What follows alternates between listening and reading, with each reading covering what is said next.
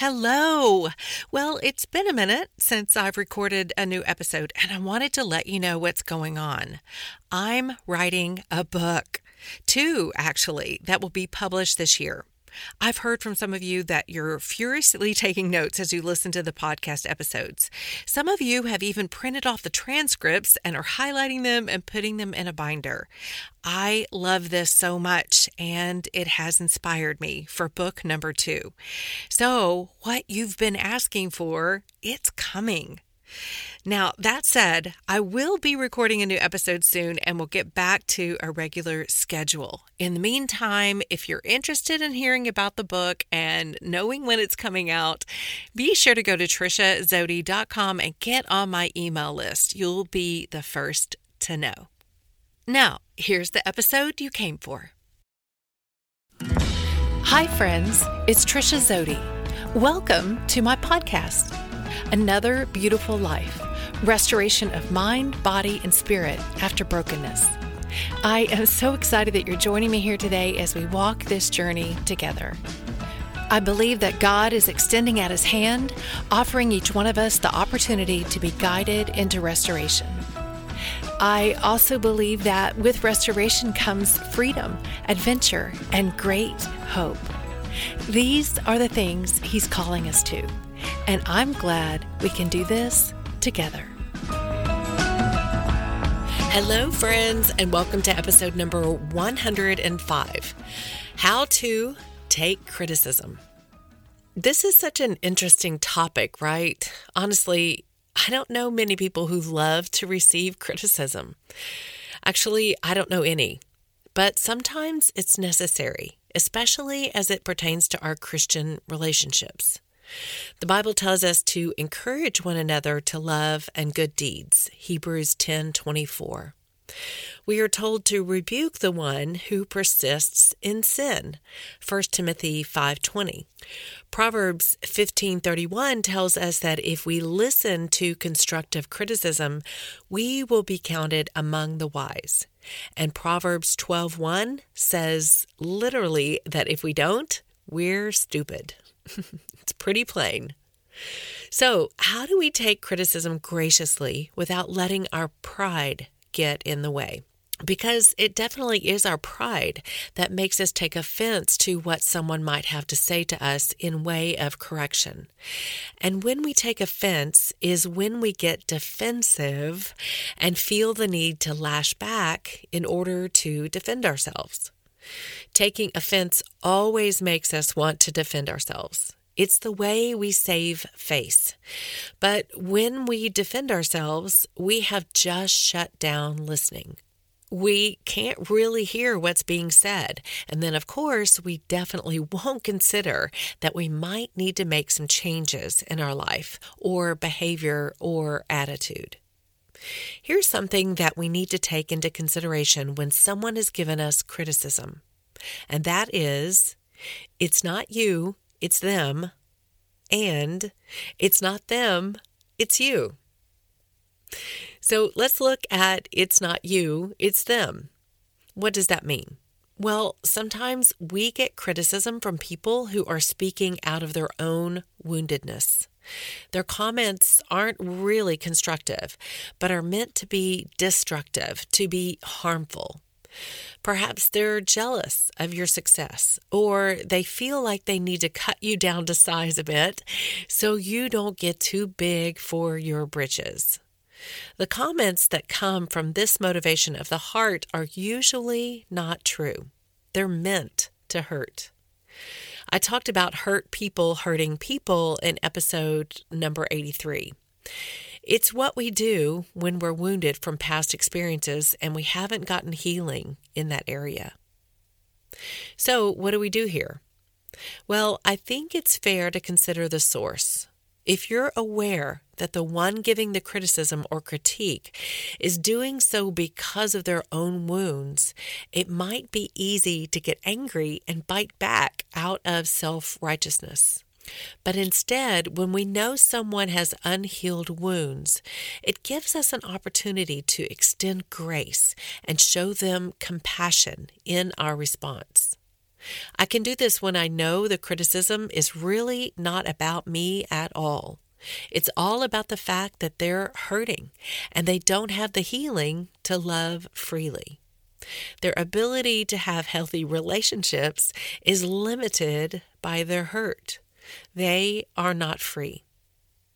I have great compassion for people who are not living a life that is free to love and to receive love, a life that is overflowing with joy and hope and happiness, the abundant life Jesus said He came to give us. And hey, maybe you don't know if the one that's giving you all this criticism is wounded and acting out of their hurt. It's fair to assume here, but one thing I like to do is to ask the Lord if what they are saying is true. Instead of lashing back or trying to defend myself, I go to God about it. This is an exercise that He taught me many years ago. See, I haven't been really good at taking criticism myself. I'd automatically get defensive. But I know it's because I had some wounds of my own that weren't healed. I was afraid of looking stupid. I was afraid of correction because to me that meant rejection. I was afraid of not doing things perfectly. It meant something about me that I wasn't good enough, or smart enough, or spiritual enough, that I was wrong.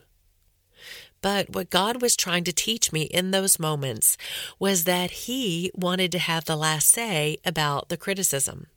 As in, He wanted me to bring it to Him and ask, What do you think about that, Lord? So that He could tell me, Nope, let those words roll off you like water off a duck's back. Nothing to consider here. Or he might, with great love for me, tell me there was some element of truth to the criticism, even if he didn't approve of the method of delivery. And then I could hear the criticism with new ears, ones that were open to hear, and a heart willing to change.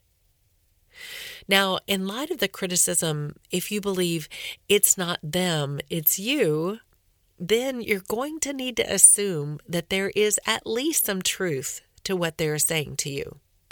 This is difficult because people are usually pretty convinced that their way is their right way, and we're not running around looking for people to show us any different. It's a true heart of humility that easily does this.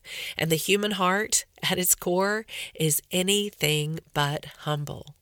It's full of self righteous pride. But the Bible says that God opposes the proud and haughty heart. Proverbs 16:5 and James 4:6. Being humble is something that God is calling us to all the time. And if He's calling us to humility, then it must be possible by the power of His Spirit within us. One of my favorite scriptures to tell myself is Colossians 3:12. Therefore, as God's chosen people, holy and dearly loved, clothe yourself with compassion, kindness, humility, gentleness, and patience.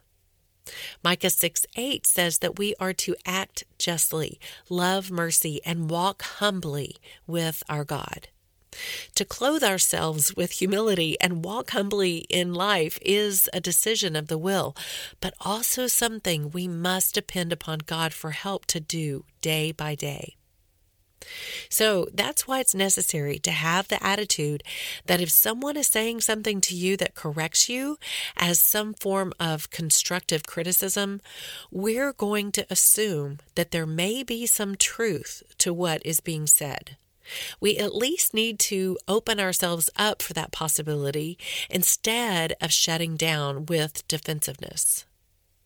What if you were able to be so disconnected from the criticism in a personal way that you were able to get curious? As in, what if you didn't make the criticism mean anything about you personally, like I used to, and you were able to say, Tell me more. Whoa, that might totally throw someone off, huh? That would confuse the heck out of them because who actually asks to hear more criticism? But you certainly can do this if you're not taking the criticism personally. You're not making it mean you're wrong or stupid or inept. It's possible to be open and curious if you're wanting to grow and change. If this is where your heart is, then you're able to ask for examples to help you understand better. Maybe you're able to ask for suggestions from their perspective as to how you could change. Listen, this takes great humility. But let me tell you the second part of James 4 6. Yes, it says that God opposes the proud, but that he gives grace to the humble. Your act of humility to humble yourself under the critique is where you will find God's grace abundant. Grace to hear the criticism, grace to love the one who brings it, and grace to want to grow and change if God says it's warranted. So, friend, how do you handle criticism? Are you healed enough to take it? Are you willing to humble yourself so that you can find God's grace in the growth and change? I hope considering it's not you, it's them, and it's not them, it's you, will help you next time you find yourself face to face with criticism. If you'd like some help figuring out how to take criticism, I'd love to be your life coach and help you do this. I've put a link in the show notes for a free 30 minute call just so we can see if we're a good fit to work together and show you how life coaching would work for you. Also, don't forget to get the downloadable guide that complements this episode. It's like a little life coaching at home. Have a wonderful week, friends. See you next Wednesday for the next episode of Another Beautiful Life.